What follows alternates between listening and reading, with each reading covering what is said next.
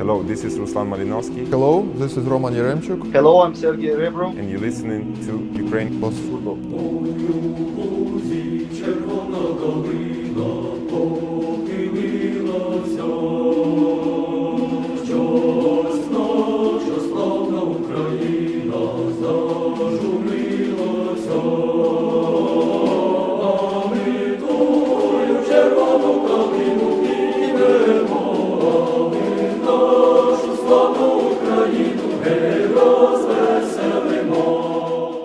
Snowstorms are hitting the continent.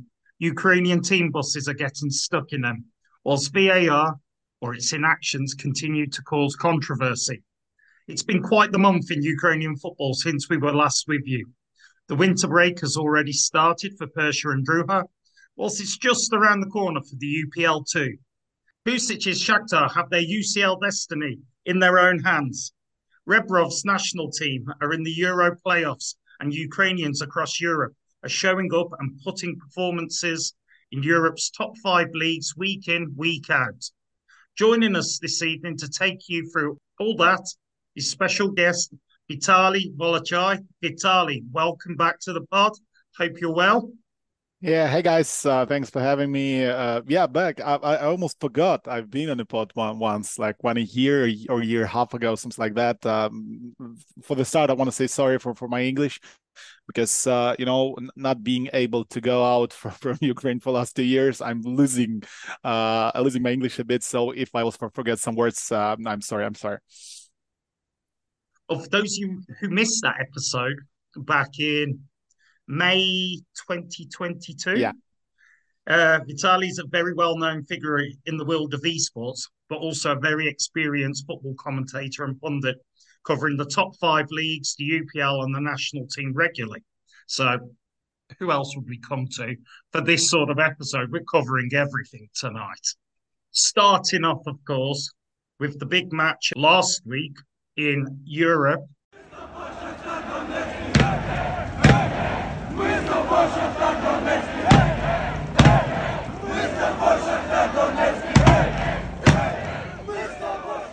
Andrew, you were in Hamburg. What was it like as our man on the ground?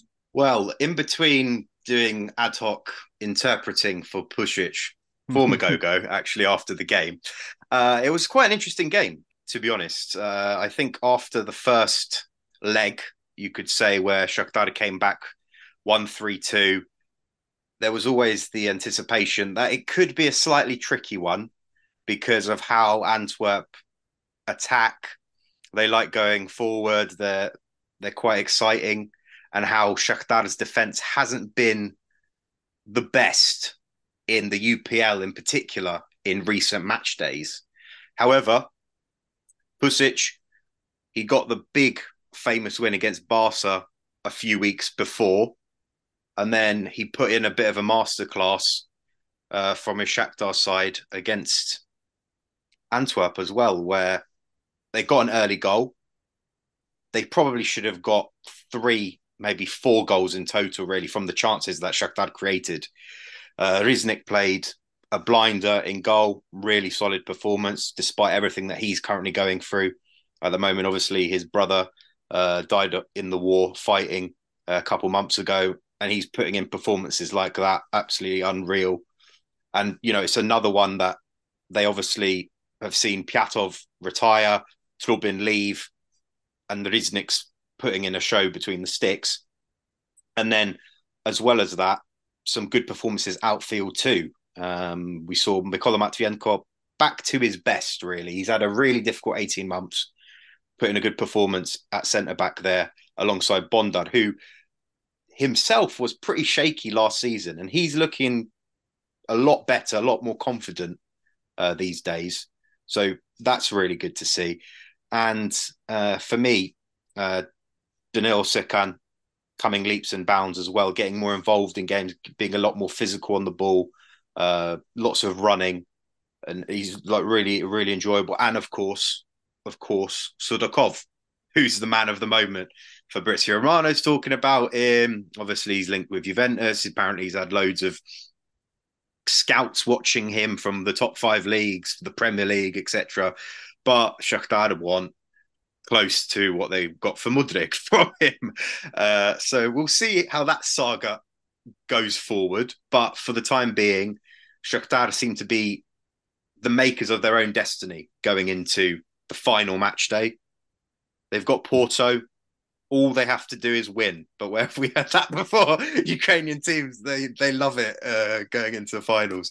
But yeah, Vitali, what did you think of the game? What do you think is the main difference at the moment between Shakhtar's form in the Champions League and the Ukrainian Premier League? Because they can't really seem to find a connection between the two. Yeah. So first of all, you know, we we talked uh, about the the group stage about the Antwerpen in in our podcast uh, before uh, the first games, and uh, I liked uh, my my colleague Igor Boyko.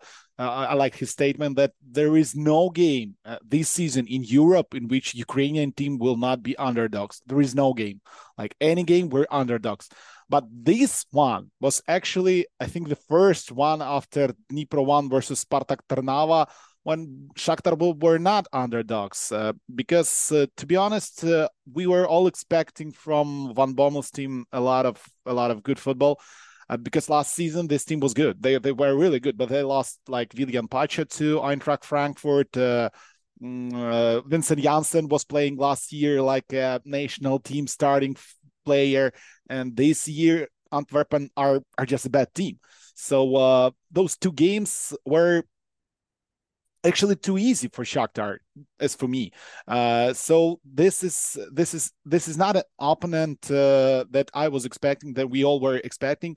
So I was expecting much tougher opponent, much harder games, uh, and it was reliably easy for Shakhtar. Mm, when we're talking about like games uh, in UPL and games uh, in Champions League, uh, of course it's it's a level of game. So the same guys, I mean, the same Valery Bondar you just you just talked about, Dmitro Riznik, uh, Kryskiv, Sudakov, Sikan, playing in UPL for them is just regular job. It's just something they will do day after day, day after day, and they're gonna play Metalist in five days and someone else. So that's just a regular job. It is high. It is hard to be super excited about those games, even if you are playing Dnipro One or Dynamo. It's it's it's really hard when you're playing Champions League and when you're playing uh, with such a crowd. Because I'm shocked about that crowd in Hamburg. I'm I'm actually genuinely shocked those guys are not used to play uh, last two or three years. When we're talking about Georgi Sudakov, he plays tier one football for last four years. So it was COVID and then it was war. So he's used to play without like any fans on the stands. And now this this atmosphere and this is energized the team. So that's why I think Shakhtar are playing a different way of of, of of of a game when they play in Champions League than in UPL. And maybe maybe during the uh, the next part of the season, I mean, uh, during the spring season, uh, that will level up and uh, they will play the same level of football in Ukraine. But but right now, of course, the goal is Champions League, uh, and uh, I would not be shocked if we're gonna see some rotations before the Porto game in Ukrainian Championship because you, Andrew know it's it's hard to to do this train rides back to Ukraine, then to Warsaw, then flying to Porto, then back to Ukraine. So that's exhausting. Uh, that's why I think uh, the last two games uh, of this season in UPL for Shakhtar will not be so good as uh, as versus Antwerpen. I'm expecting Shakhtar uh, in Portugal to be a real Shakhtar. The the, the ones uh, the one game they have the most important game this season is the next one. Very thoughtful insight there. Thank you so much for that.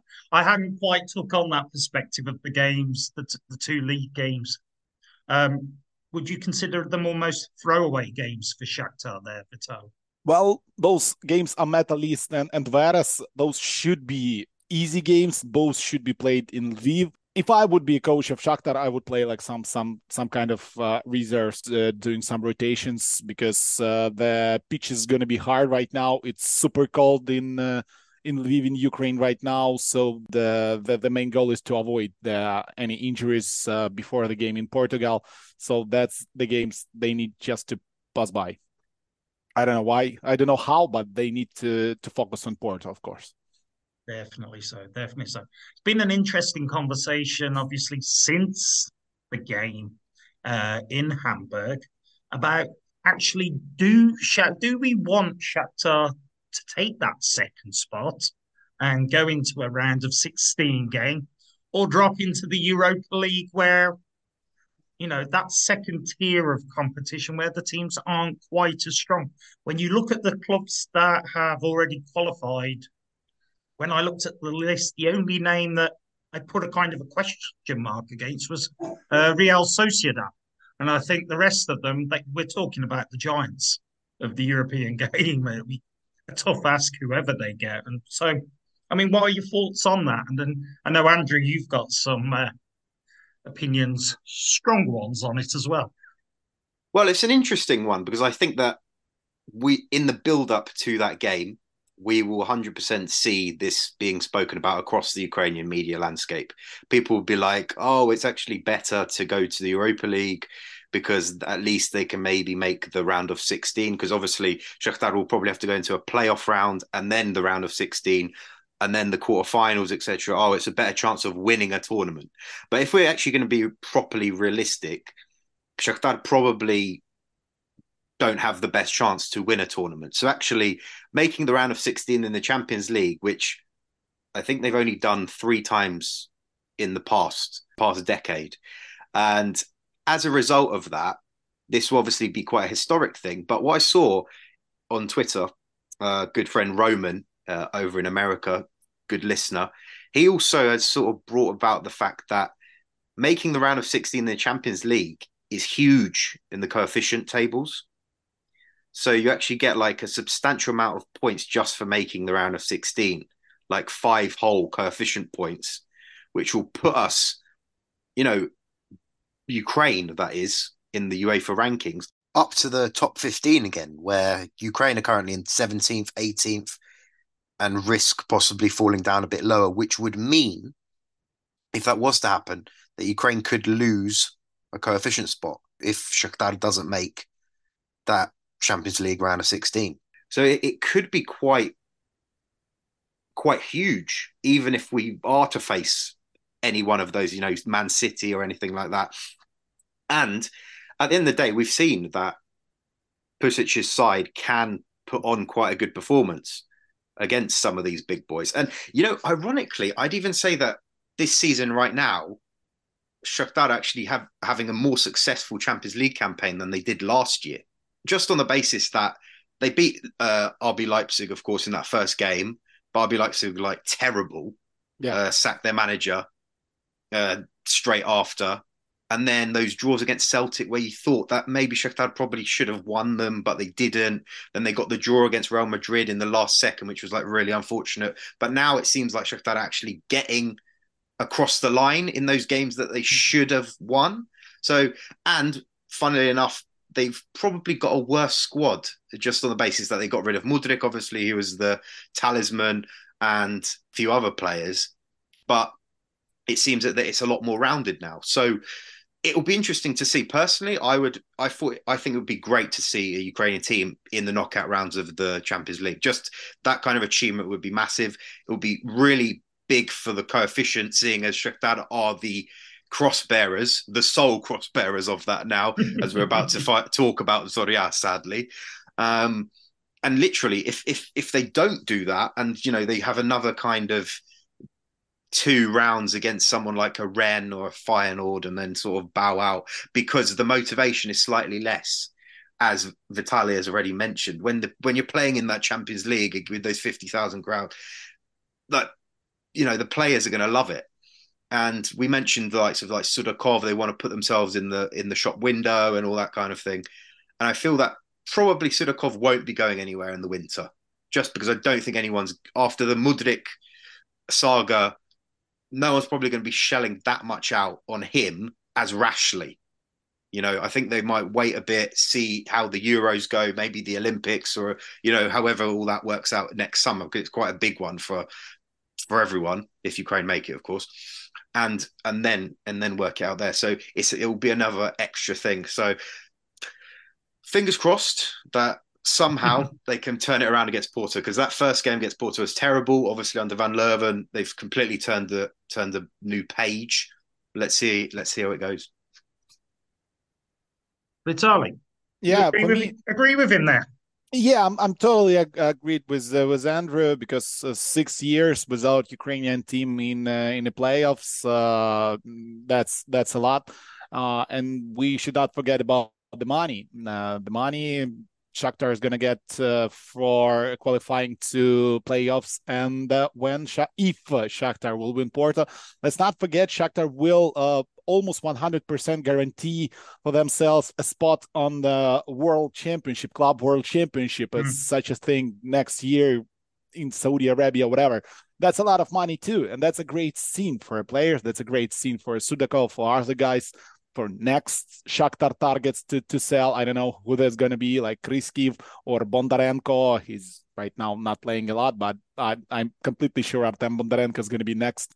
Sudakov on on on a, on a, on a sale.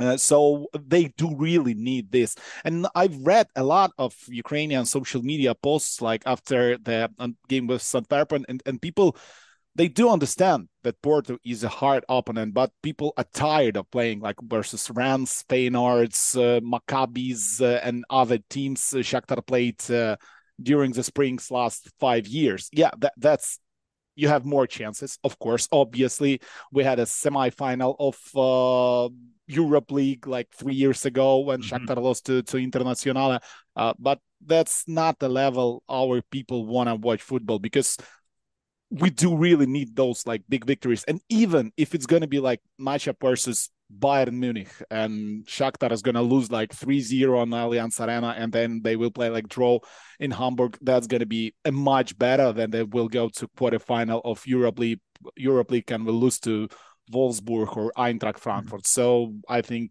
Champions League is much, much better option.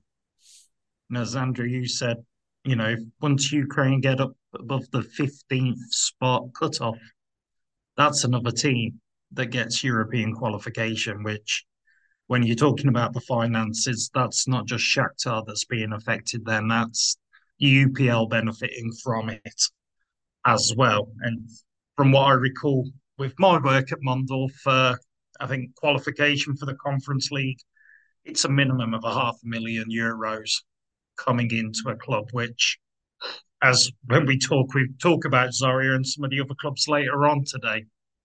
Every euro is going to count at the moment for a number of teams across the landscape.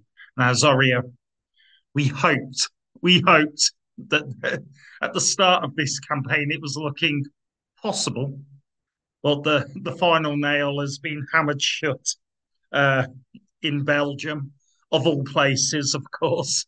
Uh, as Antwerp gets kicked out, Genk comes along and does the kicking out on, on the Thursday night. They're really in a mess, aren't they, Andrew? Your namesakes. Sadly, uh, real mess this season. Uh, obviously, sacked their manager. Well, their manager left a, a, few weeks into the season. Well, their first one. Then Kriventsov left about three or four weeks ago, straight after their loss to Maccabi Tel Aviv the first time round. Caretaker manager in. It, it seems like he's coming to steady the ship until the winter break. And then maybe Zorya will have some kind of plan in place for the remainder of the season. However, it all seems like there was no plan to begin with. Obviously, Van Leeuwen leaving sort of caused issues. Then they brought Lalatovic in. He left in very peculiar circumstances, but he had a track record for that of being very peculiar and weird. And he did that when he, when he when he left after a few games in, and obviously after a poor run of results too. Kriventsov did not have the same impact that people were expecting. Maybe trying to see something that he created at Metalist 925 when he was there. Nothing really of the ground. If anything, they regressed even further under him because well, the first two matches in the Conference League this season, so he actually played pretty well. They played quite good against Ghent. They probably should have even won that first game, but just really bad at finishing. And that's basically been the story of their of their kind of and defensively towards the latter stages of this campaign. And then got that very narrow win against Breidablik, where they were pretty decent defensively. and then that's all sort of fallen apart. The two matches against Maccabi Tel Aviv, who have been through their own troubles because of uh, the Hamas attacks and everything that's going on in Gaza. They like, hadn't played for over a month. They came in and won in the first game, and then in the second game, similar.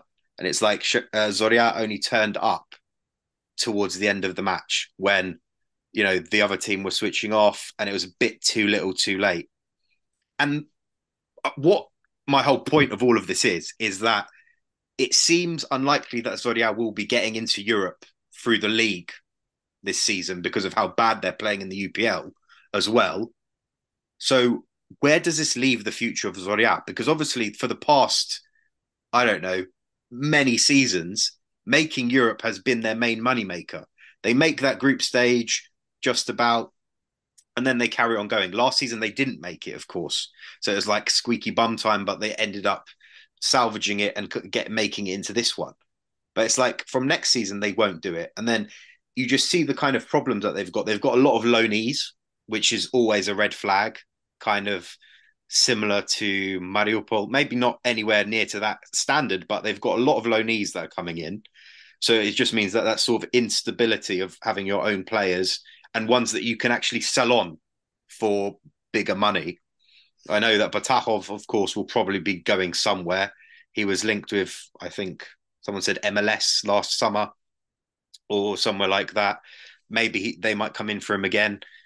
Elsewhere, we also saw Guerrero. He's probably not as good as he was last season for whatever reason. He's looking slightly off off the ball going forward. And then some of their better stars like Boyle's not been too bad. Horbac, who's probably the standout for them, they're on loan from Dynamo Kiev.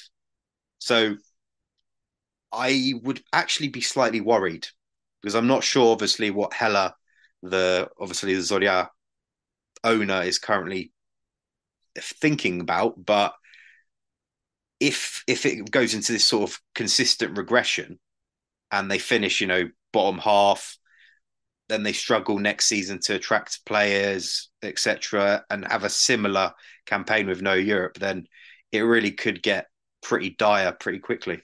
Yeah, it actually could. Like the team was, let's be honest, was without a fan base right now, uh, without a stadium, without a home, without a normal amount of players. Last year, they they they they had a good season because of of loanies because uh, all those players who played for them last season, they're good this season, like Shahov, uh, Serhiy Buletsa, Volodymyr Brazhko uh, was great last season. Uh, um, Pavlo Polyhenko is one of the leader of Karpaty right now. He was, he, they were a, a really, really uh, decent players last year for Zoria, and they lost all those players. They lost uh, coaches, and the biggest problem is is are those coaches because they they didn't they did not understand what what what they were doing. Like Kriventsov, few games uh, I've I've read and I've listened to few of of his uh, after game press conferences. This guy was not ready for UPL with this team. He he was not he, he didn't understand what what he what the fuck he was doing here.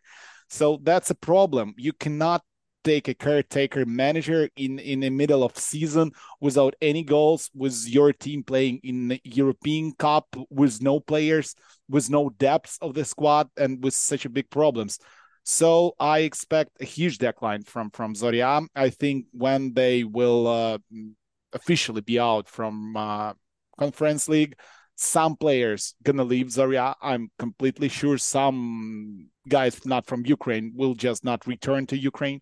I'm completely sure about that. And the dire times are coming to Zoria. I completely agree with Andrew. Yes, a sad state of affairs, as you say. 10 years, isn't it, this spring that they left the, yeah. Yeah. left their home. And you know, remarkable resilience to have kept going during this time. And we hope for them as a symbol of everything that they continue, but it does doesn't look optimistic going forward. And I have to raise a, a similar question with a with a bit of a tangent on it. With Shakhtar's under 19s and Rukh's under 19s bowing out of Europe as well. Are there any concerns there about the players coming through in the under 19s leagues. Andrew, I know you went to a couple of games. Was it outclassed or bad luck, or where do you think they went? Yeah, I mean, I think that it's kind of this transition period. Shakhtar have got some good talents coming forward. A Guy called Yushchenko, he's looking quite exciting, and a, number of others, and and the look the same. And I feel that it's just after last season's successes, especially for Rukh, with a lot of them transitioning into the first team. Like very recently, Victor Vatsko has been talking about how Rukh's top talents who were playing well in their under 19s just last year are now being scouted and touted to some of Europe's top clubs. So Ilya Krasnitsa, we've liked the look of for Rukh and the under 21s. Uh, Zbirna, he's being linked with Girona. They're touting him potentially as a Victor Tsyhankov replacement. You've got Marko Sapuha, who is a defensive midfielder. He's being looked at by FC Basel. And Bogdan Slubik, who scored that wonder goal against Shakhtar earlier on in the season, he's being linked with Lazio. And he said that in a recent comment to Legionnaires, uh, the Instagram page and Telegram channel, that he'd want to, if he wants to go anywhere, despite being linked with Union Berlin and uh, Wolfsburg as well, he'd like to go to Italy to be closer to his mum because I think she must live there. So um, Lazio are in talks, but Rukh, as we know, they want big bucks for their talents, and uh, well, big bucks in the reality of the situation, uh, or you know, is rejecting the likes of Slavia Prague for Slubik back in the summer for 2.5 million and wanting around 5 million euros plus for him. So I don't think there's anything close or concrete going forward, as uh, Vatsko mentioned. Um, it, we'll have to just wait and see whether any of these players do end up moving because, like we saw, Sitch was playing really well for Kortrijk, but now he's back here after successful Euros as well. He's back at Rukh. Seems like no one can really pay for the fee that Rukh wants. So it could become problematic in that regard. We're probably going to need maybe a year or two for that to kind of regain any kind of uh, consistency, in my opinion, and especially with uh, Shakhtar under 19s, they've got uh, Alexei Belik as their coach now, and he's just come in. I don't think he's got much experience as a coach uh, for coming up to senior level kind of thing. So he probably needs a bit of work to do especially with that. So they can focus on that, obviously, in the domestic competitions as we go on. But just before we move on to obviously the national team uh, chat, I feel that it is quite a good connector on basis of under 19s because obviously a few weeks ago we had some controversy that some players are not getting called up to the under 19s team the national team that is because Kuznetsov the the manager said that he's not scout he's not scouting them properly or he's not seen them or he's not heard about them. And this is about like Danilo Krevsun who plays for Borussia Dortmund and is playing really well there under 19s and obviously it caused some controversy in Ukraine but ultimately what I think it is showing an example of is that a lot of these young players that have actually left Ukraine since the start of the war or the full scale invasion is that we're going to be seeing more and well, as maybe the next generation, the, the majority of the top talents will probably be playing for some European teams, uh, and maybe we're going to have to wait two, three years until there'll be some recovery from those some of those players that have remained in Ukraine and still need to build up to that, or maybe will return. But you know, I wouldn't I wouldn't call it a, a catastrophe or anything like that. That this has happened. It's like oh well, go again next year. But if obviously if it continues, then we can talk about any sort of further problems. Definitely. So I mean, the under twenty ones, the national team, obviously, uh, I've got a shining light on them at the moment, and uh, uh, calling the attention of scouts from all over the all over Europe as I've met myself over season. Um, the under 19s hopefully will continue in the same vein. And as you mentioned, it's great to see Ukrainian talent popping up in these academies across Europe, as we know, not just in Germany, but everywhere throughout the continent, including Sunderland. of all places.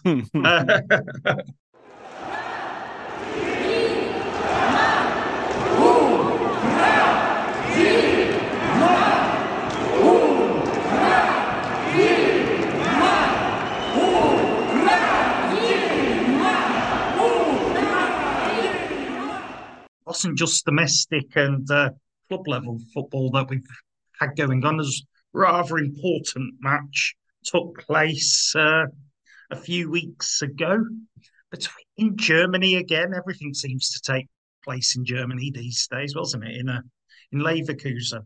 Now, I know Andrew, you were there. We'll come to you in a little bit. I mean, Rey, great to have you with us. Hope you've been well over the the last month or however long it's been. Um, what were your views on that game, and was it a penalty? Uh, hi guys, pleasure to be here as always. I think listeners uh, got used to me being absent in the in the mic in the, near the microphone from the beginning of the pod. But hey, I'm here. Um, that uh, was a penalty, but it, there's no point discussing it because uh, VAR referee was the same from Wales game.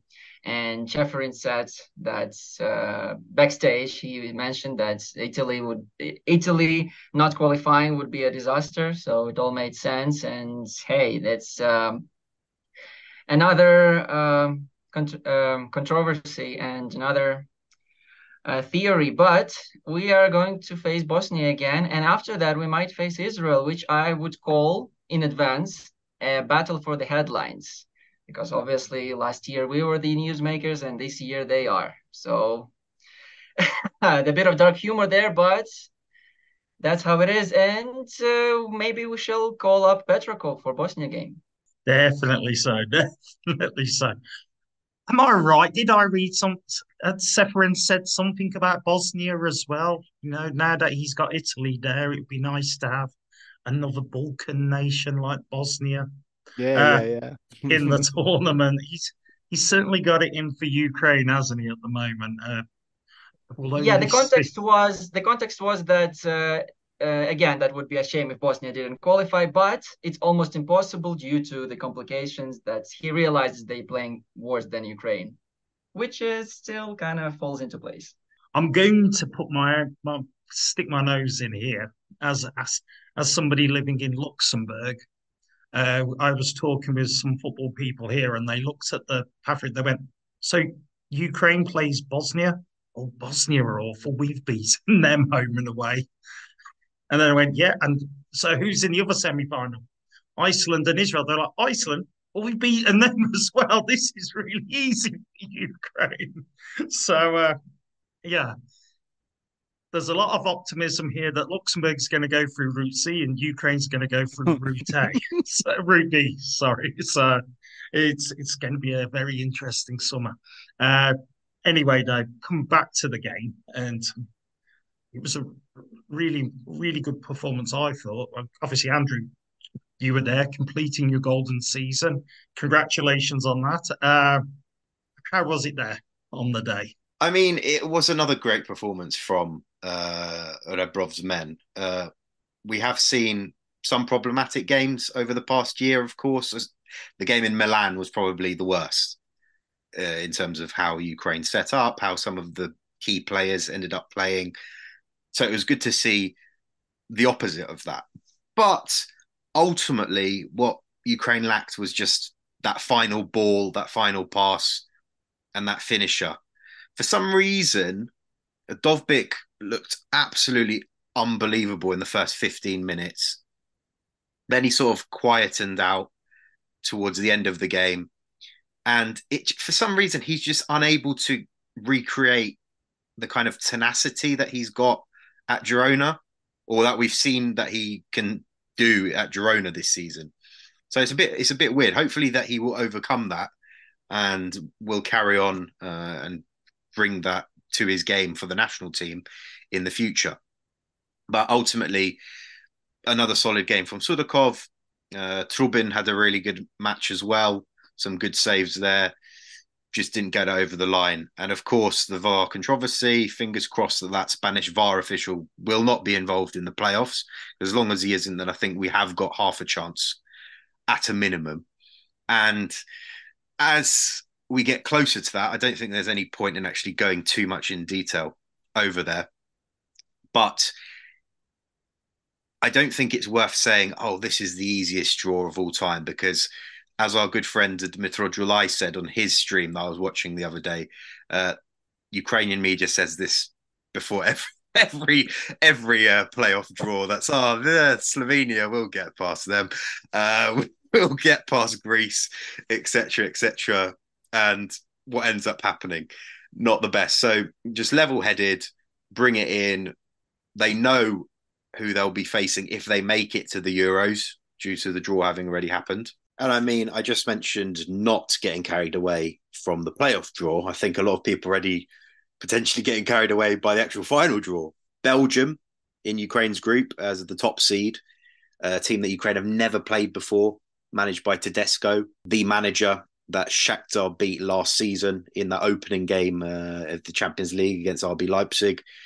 Lukaku coming out against his arch nemesis Trubin would be would be fun to see. Let's see if he can get shut out once more. Slovakia and Romania, if Ukraine make it through, uh, played across Munich, uh, Dusseldorf, and Stuttgart. Could prove to be a very exciting tournament if Ukraine make it. Let's just hope that they can. But obviously, we will be coming back to that closer to time uh, around March. But I think what one thing that we can discuss right now is who might be in that squad in March and whether we might be seeing some new faces in it. Or what about the return of some old ones? Perhaps. Mr. Kovalenko is having a bit of a renaissance, isn't he, yeah, down in uh, Italy? Yeah, yeah, Italy. Yeah, right. I was I was commentating both last games of Empoli, and he scored two games. So people demand uh, Megogo to put me in every Empoli game right now because I'm I'm you know I'm I'm a totem for Viktor Kovalenko. I'm a big fan of him. Uh, yeah, why not? Why not? We we have a problem in midfield sometimes, and if uh, Andriy uh, Yarmolenko is has has an injury or someone else, why not? Viktor Kovalenko is a good asset to have. So maybe maybe till the March he will be back. But continuing with the, with the Bosnia talks, uh, I had a pleasure to work on Bosnia games uh, on these qualifiers few times. I worked on, I uh, commentated Bosnia versus Iceland, the first game, and the only real game they won because Bosnia won versus Iceland and then two times versus uh, Liechtenstein. All other games they lost. And I worked uh, at uh, their game versus uh, Luxembourg, uh, the home one, they lost 0 2, and versus Portugal 0 5. This is a bad national team right now. So this is actually the worse than Luxembourg, the worse than Iceland. They are worse than Georgia, Greece. They are one of the worst uh, teams in all all 12 playoff teams. So that shouldn't be a problem for Ukraine. But as Andrew told, every year we will find the problems for ourselves uh, if we need. And Israel uh, are decent team too. So I, I don't believe in Iceland. Iceland are not really good team, so uh, Israel is the main target, and it, it it's it's they are the team we should talk about first of all because I do not believe Bosnia could be an opponent for us. My mind drifts back to in, interviews we did during the the World Cup campaign, where uh, even back then there was a lot of talk of all the problems at the federation in Bosnia, in particular.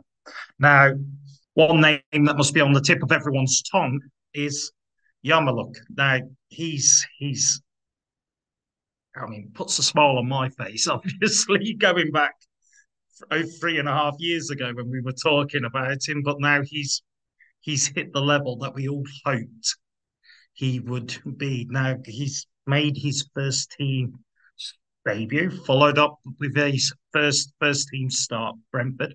I believe the youngest in Brentford's history in the top division. I don't know about their time. Or over 70 years. Or over 70 years. Wow. Wow. Wow. And he's holding his own, isn't he? I mean, he doesn't look out of place. I, I remember talking to some Brentford fans last summer, and they went, We're not sure. We're not sure about him. He's proven them wrong, hasn't he? And it's great to see. He's he's stepping up. Do you think he's got a chance of being in that squad next, maybe ne- if not next March, next summer. I think so.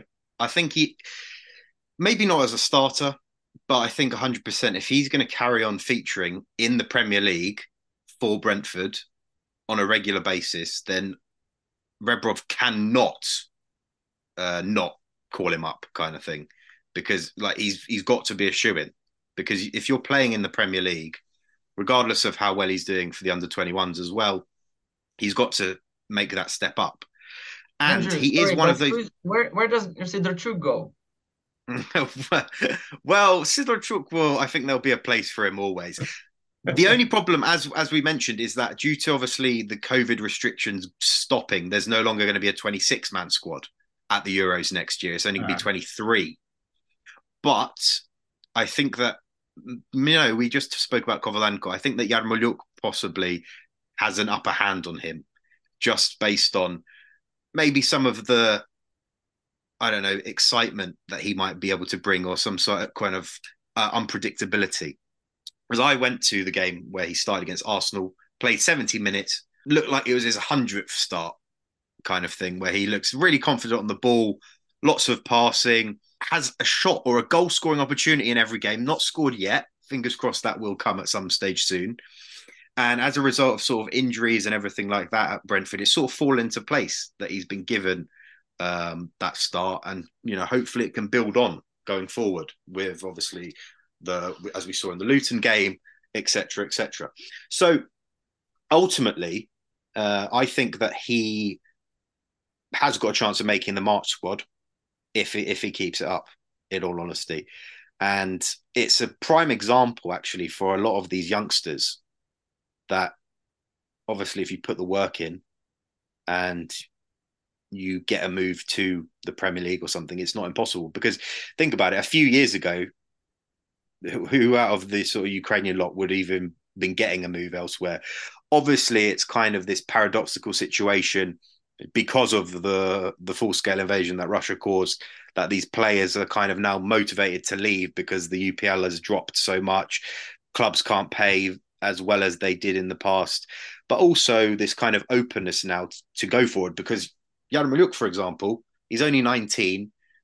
As far as I'm aware, when he arrived last year, he could hardly speak any English. He can now hold his own uh, pretty well in interviews. Obviously, he's got improvements to make, but he's doing very well there. So the adaptation process is not a problem. And to actually be featuring now so heavily and getting lots of praise as well from everyone, including Thomas Frank, uh, at 19, it just shows a lot. And I mean, Adam, you weren't you weren't you know taking the piss back three years ago when we were talking about him. Then you know you saw something. Yeah. And it's great to see it come to fruition, and fingers crossed that it can continue. Because obviously, he had that serious injury last year. Uh, Mm. Looks like he's made a full recovery. Looks like he's also been like bulking up a lot, so he's a lot more physical now uh, for the sort of hardships of the Premier League. And you know, as long as it carries on, it's all good. And and one thing about Yarmolyuk, he seems like a very down to earth, quite a let's say a professional per se, not involved in any controversies or anything like that. Uh, Yes. Not yeah, and not making uh, you know a name for himself per se. Just you know getting by uh, and slowly, hopefully, on his way up. And if there's going to be anyone to get that kind of wild card spot that Sudakov got at the last Euros in the squad, I think it will be Yehor. You've got to say when you you you just hit the nail on the head there with the comment about Sudakov. He went to that tournament. He didn't play, you know, and we've got the famous memory of him being stood on the touch line mm. at the end of the England game waiting to come on. But as Dimitro Julai said after that tournament, being at a tournament like that, being within the squad is such a huge learning experience for young talents. And we've seen the way that Sudakov has come on since then and become this, you know, world-class talent that is being scouted across Europe by a number of top clubs. And it will only benefit uh, Yarmolyuk in his next steps over the next couple of years as well, in my opinion. Yeah, we'll just add a few words about that. Uh, mm, I hope he will be in the March national team, but uh, few problems uh, in that because uh, we watched uh, five games of Ukrainian under 21 team right now, and Yehor Yarmolyuk is actually the youngest player of this team, uh, of the whole team. So uh, he has like 20 more players in front of him, like on the way to the national team. Uh, that could be a small issue because uh, Rebrov is trying with Melgosa to build the, continuity system in Ukrainian football. And someone like Artem Bondarenko or Volodymyr Brazhko are the next one to be featured in national team. So maybe that will help, like uh, Sergei Rebrov. But if if Yehor will play those games more and more like he played versus Arsenal, physically demanding, really hard game with a lot of runs, with a lot of physical uh, fighting, with with the big guys, not with the young boys, 18 year old boys on under 19 level. Uh, that's gonna benefit him a lot, and I hope he will be in a squad of Ukrainian squad, uh, if not in March, then on Euros. I hope he will be. But you know, Olympics there is always Olympics, and then okay, he can do both. Why not? busy summer, a busy summer ahead. Now, Rey, I know you're champing at the bit now for some UPL talk. You guys at home can't see me. He's like scrolling at the screen and everything. You know, go, UPL, UPL.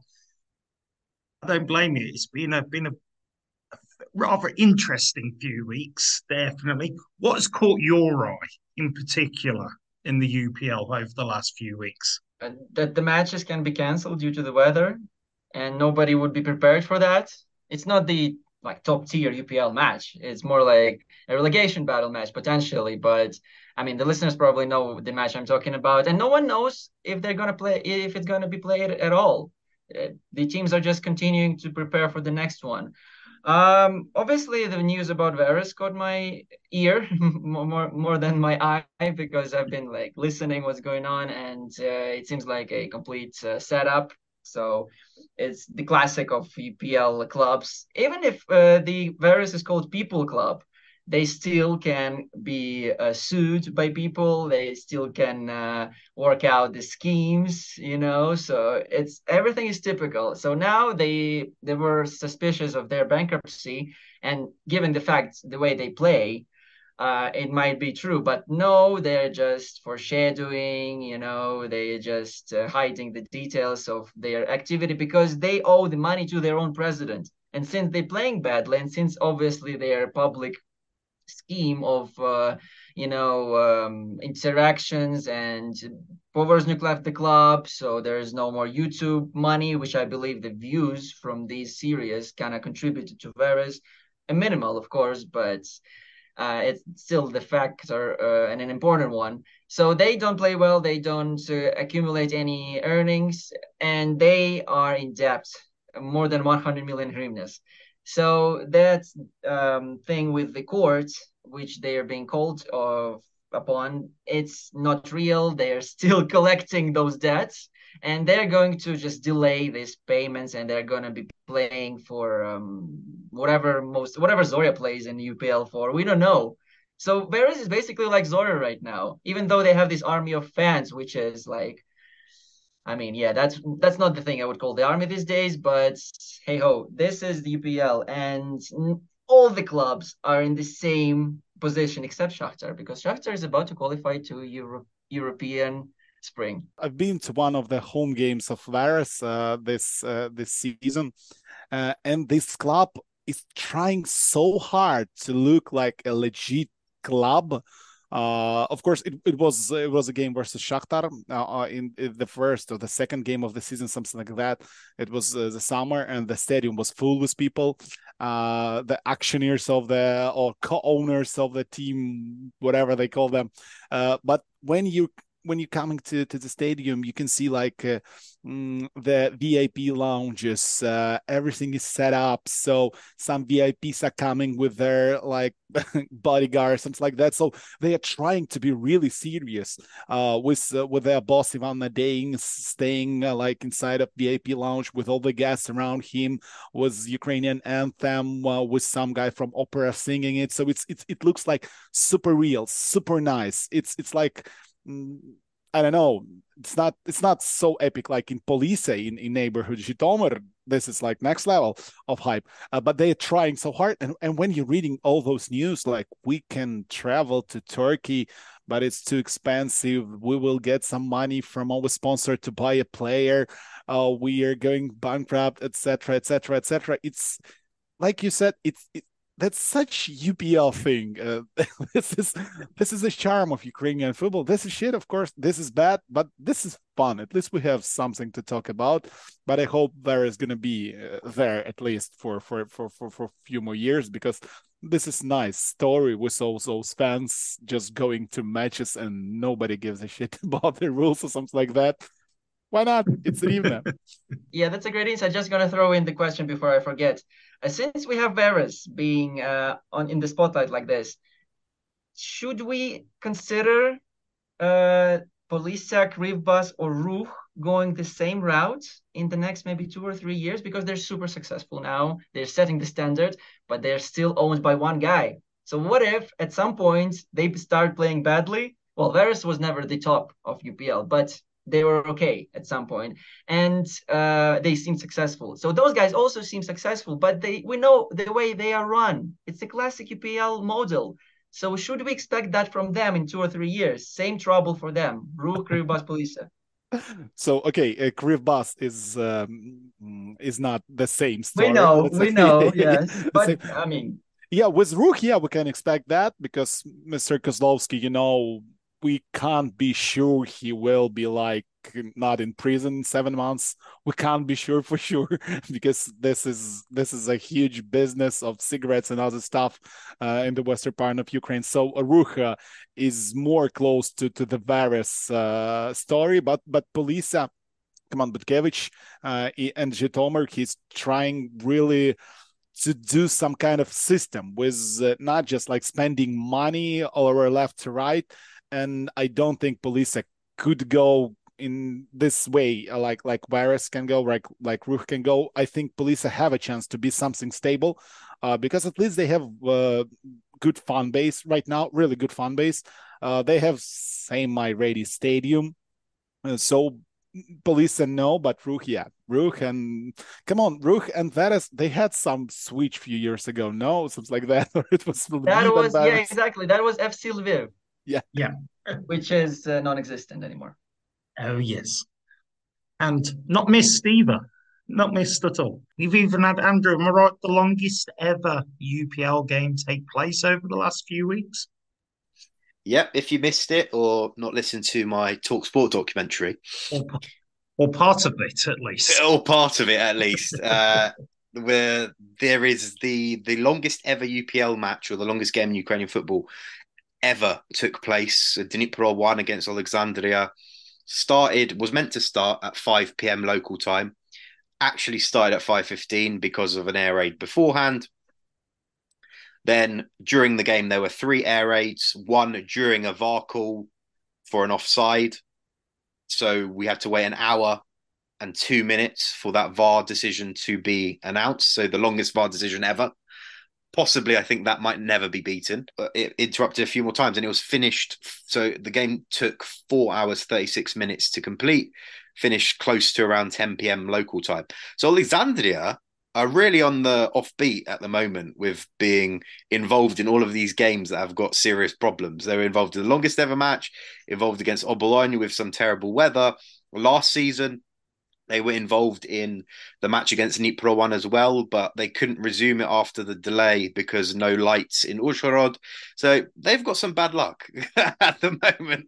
Uh, but anyway, a little bit less about them and more actually about Dnipro one, who bloody hell, I did not expect this when uh, left near the start of the season. They looked absolutely terrible. They looked a lost cause. Like I like Maksymov. I know Rey likes Maksymov. And we know that he's a good manager, but bloody hell, I wasn't expecting him to put this kind of uh, show on uh, down in Dnipro, obviously back in that city playing there. And the fact of the matter is, is that they're playing some good football. Um, you know, last week they played against Chornomorets, Moritz, and that was one of the games of the season. 5 2, end to end football, Um, Avagimyan for Moritz got sent off after scoring a free kick. Um, he's got his own Telegram channel, by the way. And when Dnipro 1 went 3 1 up, he actually, from the bench or from the changing room, he was like, sorry, guys, this is all my fault. so if anyone wants to you know follow him on there definitely get involved because he's quite interesting you know have an insight from a footballer's perspective the future is now yeah it really is but i mean Filippov remember him one of our favorites from when he was tearing out for Desna really bad at Sint-Truiden came back to Dnipro 1 billed as the replacement for Dovbyk maybe not as prolific as him yet but he seems to be in good form getting goals. Bogdan Lednev looks really not too bad either. He's contributing week in, week out. So let's just see how long they can keep this on for because I feel that Dnipro One possibly have got enough in for them just with their fixtures and everything that's going on to be champions at the winter break again, as they were last year. But as we know, everything changes in January in Ukraine, where there's bloody contract expirations. People end up leaving, not coming back. No one knows what's going on. New players end up coming, uh, end up being crap, and all that kind of stuff. So it could be all 360. But for the time being, Dnipro One for me are a lot more enjoyable and a lot more easier to sympathize with than the team that they had last year, in my opinion, because I feel that they're much more rounded now compared to what they were last year, whereas a lot of Dovbyk and Pikhalyonok and not much else. Well, there is another club, of course, in uh, the UPL that's gaining quite a, a lot of followers across social media, in particular, because of uh, a Twitter account called Europe's Winless Teams. And uh, Minai, happily or sadly, depending on your outlook, they get promoted across Twitter every weekend, and the this account appeared, I'd say it was late September, early October. And there were a number of teams then, and it's getting whittled down week after week after week. And Minai is still waving the flag for the UPL there, making sure it's seen by a few thousand people each each week and who they're going to play. And sadly, each week they seem to still stay there. Is there any hope for them? I mean, Vitaly, have you managed to see any of their games this year? It's mm-hmm. it's not looking good. Yeah, I've I've seen a few games of of Minai. The, the last one it was versus Krivbas or the, the, the with a, with a really bad weather game. I, I can't remember who they were playing with. Vorskla, yeah, yeah, yeah. I've seen the game versus Vorskla, the game versus Krivbas the the last one uh and i'm i'm i do really want someone to compensate my time because that was like a torture it's it's really hard to watch a Minai playing right now uh the new coach Željko Ljubenovic, whatever, after Krivbas, he was talking a lot about like, okay, we were afraid of Krivbas, but we could play better. We're a decent team. We should move forward. Uh, uh, the UPL quality game is not such high as as you think. Uh, we have a great future. We need to stick together and last two games this season. We need to to finish on a, on a good uh, note. But come on, they're playing Dynamo, they're playing LNZ, and uh, oh, I, I I cannot see a, any bright light. Mid edit update: Menai versus Dynamo uh, was abandoned after two minutes following an air raid siren, all of Ukraine. Once it was over, Dynamo had already packed up and got on their bus. It was around close to quarter to three local time, but Dynamo said, There's no lighting here. Once you get that sorted, maybe we can play. So that's been currently postponed for the remainder of the 88 minutes that need to be played, and hopefully will be resumed at some stage in the new year. LNZ, that game has also been postponed. So that won't be happening. So as of right now, Minai go into 2024 as a winless side and will be with 100% certainty. We have a chance that this team will not win a single game in a championship. Maybe, of course, maybe, as Andrew said, in January, we're going to have like 17 new players uh, loaned from Dnipro one under 19 or from Rukh, and they will like go back to place number 13 or 12 or something like that but i highly doubt that because Minai is uh, is is one of the worst teams in football right now in general not just in ukraine and i'm watching a lot of tournaments. They're bad. They are genuinely super bad Thank God, Ob- uh, Minai is one of the few teams Obolon beat this season. yeah but but that's the thing. It's just a shame because Minai actually their backroom team they got some really good marketing stuff going on, like loads of sponsors. But sadly, it's another example of where the stuff that's happening on the pitch it sadly lets everything down. Um, like even they could- recently, you know, they've got a few good players. Yehor Tverdokhlib, I think, might be getting a move somewhere at some stage soon because he's probably the brightest player. Whether he's there beyond January, I'd be surprised, to be honest. And he actually, an interesting fact for anyone who wants to know, he's recently been fundraising for um, friends of his that are fighting in the front line for a battalion. And one of the prizes that he's sort of giving in these auctions or these donation raffles is to play football with him. Not actually on the pitch or anything, but actually, if you want to have a kickabout with him, uh, then get involved. Uh, find him on Twitter. No, find him on Instagram. And Uh, you mean and, in uh, the snow, in the snow conditions? Uh, well. I think um, if you donate enough, I think he'll be happy to play it anywhere. To be honest, so um, Uh, FC yeah. 24? wherever he fancies or wherever you fancy, of course. But yeah, it's a shame we saw Sharan leave, uh, a stalwart, and now uh, is there. What's going to happen going forward? We don't really know. But as we know, Minaj somehow are the unrelegatable team. Like they cannot be relegated regardless of what happens. So potentially they might survive through some sort of magic um, at the end of this season. That's that's all I can sort of give. Something Yeah, as be well, uh, as well, cooked they up. they're very good at marketing. So just like you said, Andrew, they are very good. To, they're very bad on the pitch and decent off the pitch. I would say that the first part of the season was theirs in terms of marketing. Even that Adam said that they are big on Twitter. So wow. But you have to you have to be balanced. Definitely so. Hey, Rey, talking about throwing in a bit of balance, uh, Obolon are not only making uh, waves because of weather and beating Minaj. What's your manager been up to?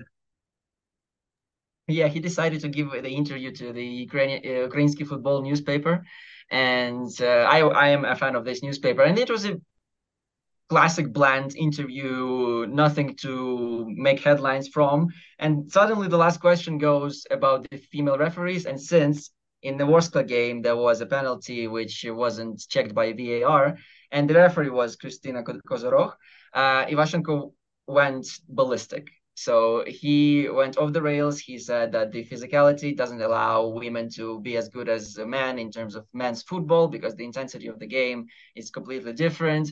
And uh, well, uh, we know that the tests are all the same. You know, the UAF, whatever they are, are up to now, but they provide the tests, equal tests for all referees, no matter the gender. So if you're good enough, then you will be in UPL. And I know that um, uh, the guys from Tatatake, they came up with the full analysis of all female referees in um, UPL. Unfortunately, I haven't checked all of it. And that was quite a big topic the other day. But it was a surprise for me that the guy actually decided to go with this. So if you don't give us the penalty, then the fault is on the gender of the referee, which is a mess, and it's not a good thing. And it just uh, it just shows you one thing that um, Obolon is the club behind closed doors. It might be a family, it might be a good it, club with values, but it lives in its own reality, unfortunately. And I mean, I, I'm as a huge fan of the club, might live in my own reality too. But I wouldn't go and say that the fault of the loss was the uh, gender of the referee. And I wouldn't go. I, I mean, I've been. Ivashenko said that the guys who uh, referee football should have played football, and he played football.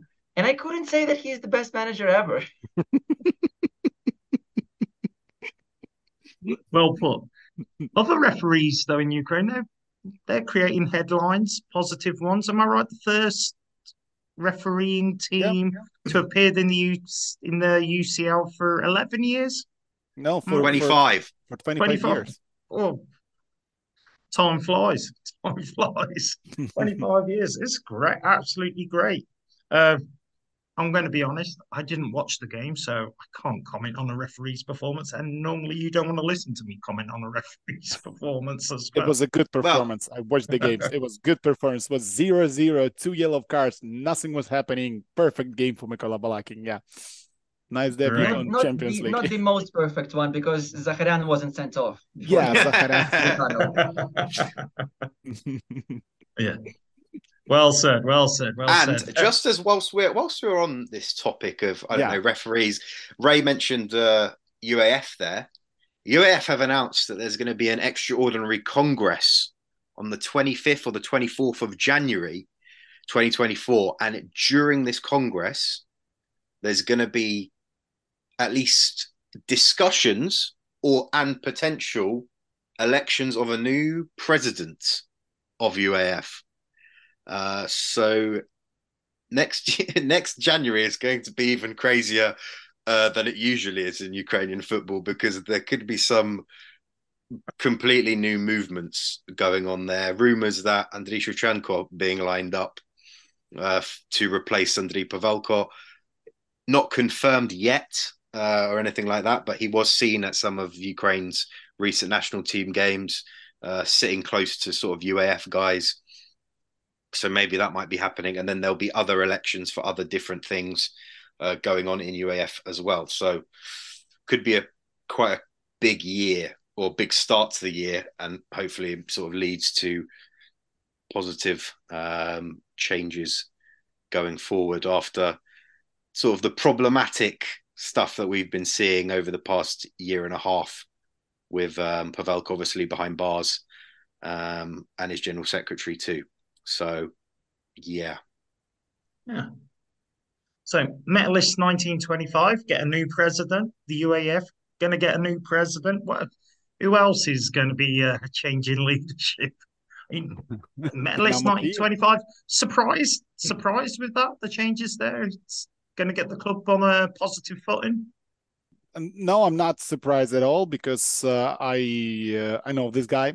Uh, I know their business. We we were working with them on my on my esport uh, stuff, uh, and uh, he is a big fan of Kharkiv. He's a big fan of city, and he and, and his company are really good businessmen. They're making good money, and they do actually want to support not just the team for uh, PR measures, as some of team owners are doing they wanna uh, recreate the youth academies and other stuff for for kids in Kharkiv. And this is really important because he does not need a PR in Ukraine.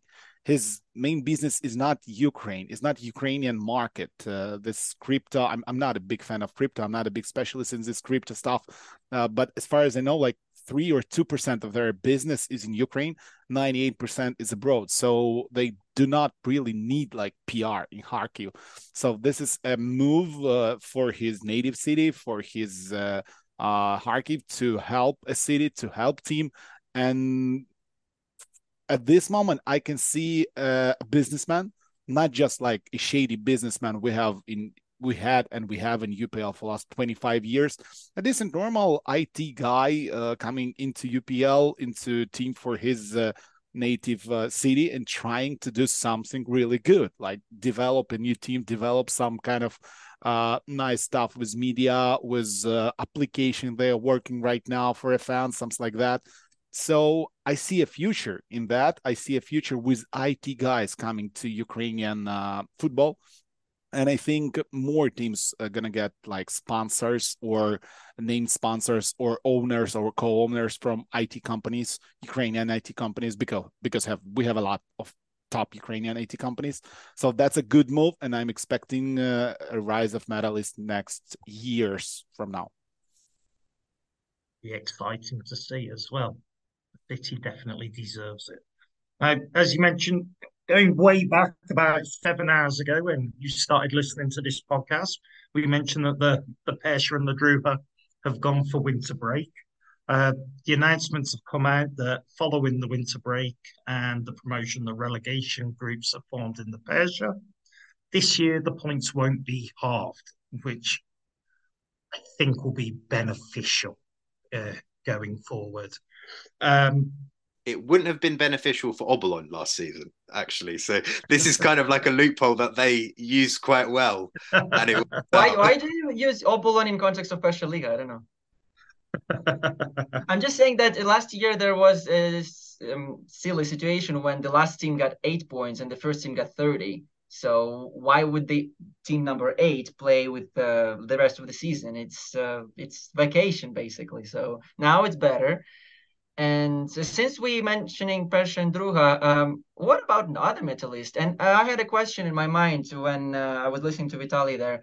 Why do you think, uh, maybe there is a concrete reason I haven't heard of, but why do you think Nosov chose that Metalists? Because the other one uh, it has its owner uh, he can, he can be a co-owner. Every, yeah, he can be Kurchenko, I don't know. uh, co-owner with Yaroslavsky or Kurchenko. No, no, no. Um, this is this is the main topic. Just to continue, the new wave of Ukrainian businessmen, new wave, like the young guys, they have they don't want to have nothing in common with the old corrupt guys. Nothing. They do not want to work with them.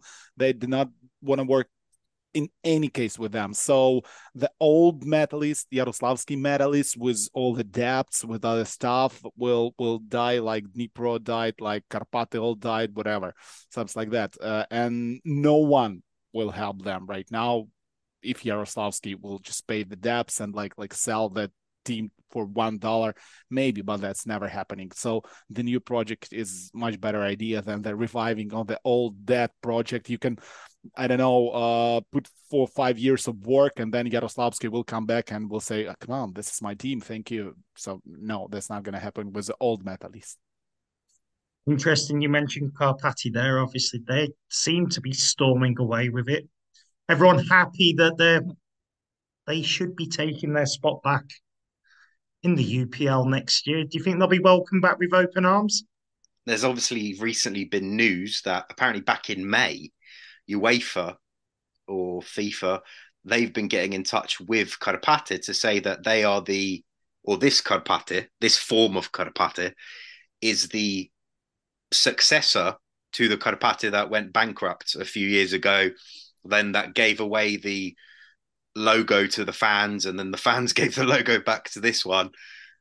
Now, apparently, they're being seen as the official successor and might have to pay up to 8 million euros worth of debt.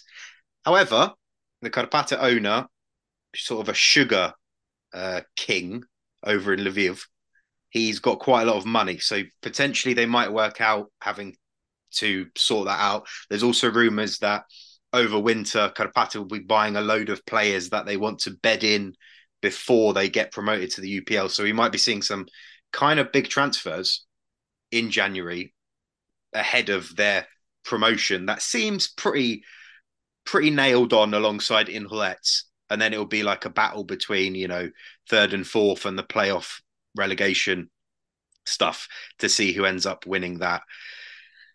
But interesting, interesting. And I feel that we probably in, in a future episode, maybe over the winter break, we'll probably discuss Persha in a bit more detail. Definitely. So that battle for fourth looks a lot more interesting this time around with, as you say, Inhulets and Karpaty are storming away with it. The relegation battle will be quite interesting as well. There seems to be five or six teams in and around, and three teams are up for relegation this year as well. So that ups the stakes there with the the two playoff spots, whereas last year it was only one down to the Druha Liga. Myonhus are bottom of the pile at the break. Uh, it's been a pretty difficult few months there. Metalist, as you mentioned, uh, even beat them on the last match day to climb off the bottom of the table and replace them with us. But way back at the start of the season, I said that Group B, the Eastern Division, looked a lot weaker than the, the Western Division. And I still stand by that. And I think whoever finishes bottom of the group will come from the eastern half. With I think Dinas, our good friends at Pinchenigiv their lovely club, but they don't look strong enough. Um, Kremen are another team struggling in in the eastern half as well. They do look slightly poorer than the western teams, and I think Rust in particular, obviously affiliated there roughly with Minaj. Minaj could be dropping down to Persha. It may be the right time for us to drop down to keep that link. Take some of the young players. They won't certainly won't want a competitor in the same division or a, a feeder team in the same division next year. Uh, there, so could be an interesting one, one to watch. The Druha is a bit of a mess with uh, what was it? Vast, wasn't it? Have dropped out officially now. So there's a whole load of imbalance in the games. Sadly, uh, over the past few days, news has come out of Nyva Buzova that the club is ceasing to exist now that the winter break has started. Uh, the manager messaged all his players in a message that we've been able to see. Essentially says, "Thanks for your efforts. Really loved it uh, working with you guys, and hopefully all the best in the future." But the club owner has decided to pause operations for the team at this winter break and is expected to withdraw apparently and the funds the owner apparently will be trying to put a bit more into uh, aka the Ukrainian army. Uh, but he doesn't rule out returning to professional football after uh, the war is won. But obviously, with the current complications, etc., that we're we're seeing, we don't know exactly when that might be. So it could be quite a lengthy period. But a shame that another scalp on top of Vast uh, has has possibly fallen and as a result, I think it means that Bukovyna, who are in or the relegation group, will be moving up to the promotion group because they're part of the Western Conference. The amateur clubs that turned professional this year as seem to be the strongest. Um, Andrew, your good friends from Kiev, uh, was it LPSQYT FC, the, the Catholic team, are doing rather well as well. It looks like they're going to take the step up, along with Druz, if I've pronounced that one right. Yeah. They've gone all gone into hibernation now until March when they will return for their final games. They're a little more than halfway through their season, so it'll be a busy spring for them. They completely shut down now, and when January goes mad for the UPL, February tends to go mad for Persha mid February, so it won't be until then that we'll have an idea of what sort of teams are being put back together for the final parts of the seasons. But there's certainly going to be an interesting watch. Uh, two things from me before I say good night for tonight. Uh, one, there was an interesting list of leagues for scouts to watch games around the world for for free, and of course, Persha, Druha, and the UPL made that list. It's one of only a few leagues in Europe where they are games are free to view, which is excellent, and it's certainly gained a lot of happy faces in the scouting community mm. uh, this week. There, with hopefully more people joining in to watch it, and secondly, in that very same community, a lot of requests have gone out already for players to move to the UPL there's a lot of desire to bring in players from outside of Europe, outside of Ukraine into the league. So there could be some interesting transfers being lined up. Nothing fixed at this stage, but yeah, clubs are looking to spread their wings as always, and we could have some rather interesting names to watch um, this winter being announced and in the spring appearing in the UPL. But gents, it's been a great one, as always. Uh, Vitalii, been brilliant listening to your insight on it. Thank you so much for joining us today, taking time out of your incredibly busy schedule.